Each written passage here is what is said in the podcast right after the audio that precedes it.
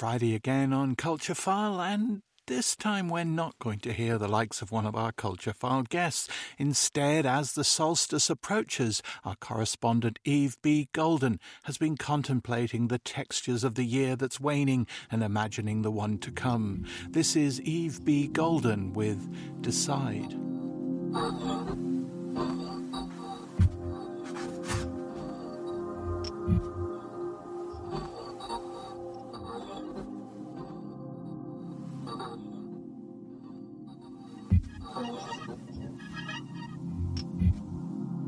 There are so many things to say around now, as usual.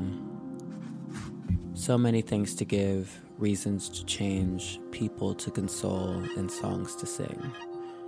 This moment is charged with pivotal energy, loaded with velocity, and since we are the vehicles speeding blindly into and through more time, carrying new weight and letting other weight go. This moment begs we place a flag in the ground to make a checkpoint we've passed. I was thinking today about how well I've composed this life as a mode of pivoting away from judgment and doubt. The things I've survived, the scars I now bear, the wonderful people I've met, and the connections I've severed, it's all essentially one orchestration of my coordination.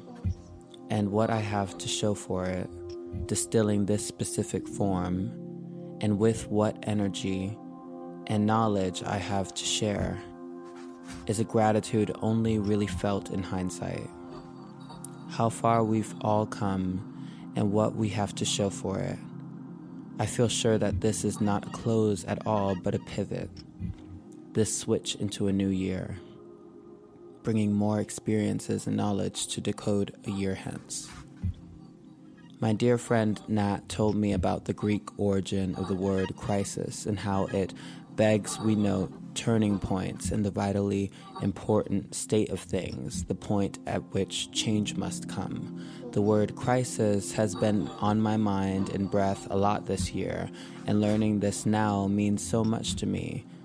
As a chariot arrives at the narrow turn in the ovate hippodrome, there is a call to action, the next choice changes everything.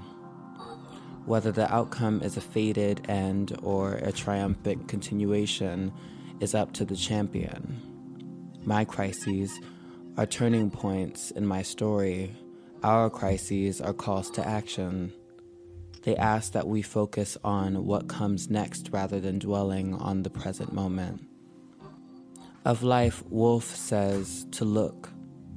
Always look life in the face and know it for what it is, and love it for what it is.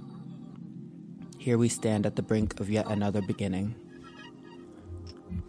What's behind us has brought us to this wonderful, exciting moment.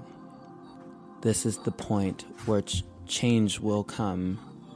I echo Woolf to you now that you might be bold enough to reinvent yourself your struggles, your triumphs, your goals, your strengths, your dreams, every day hence. Be bold enough to decide, to build, and to grow.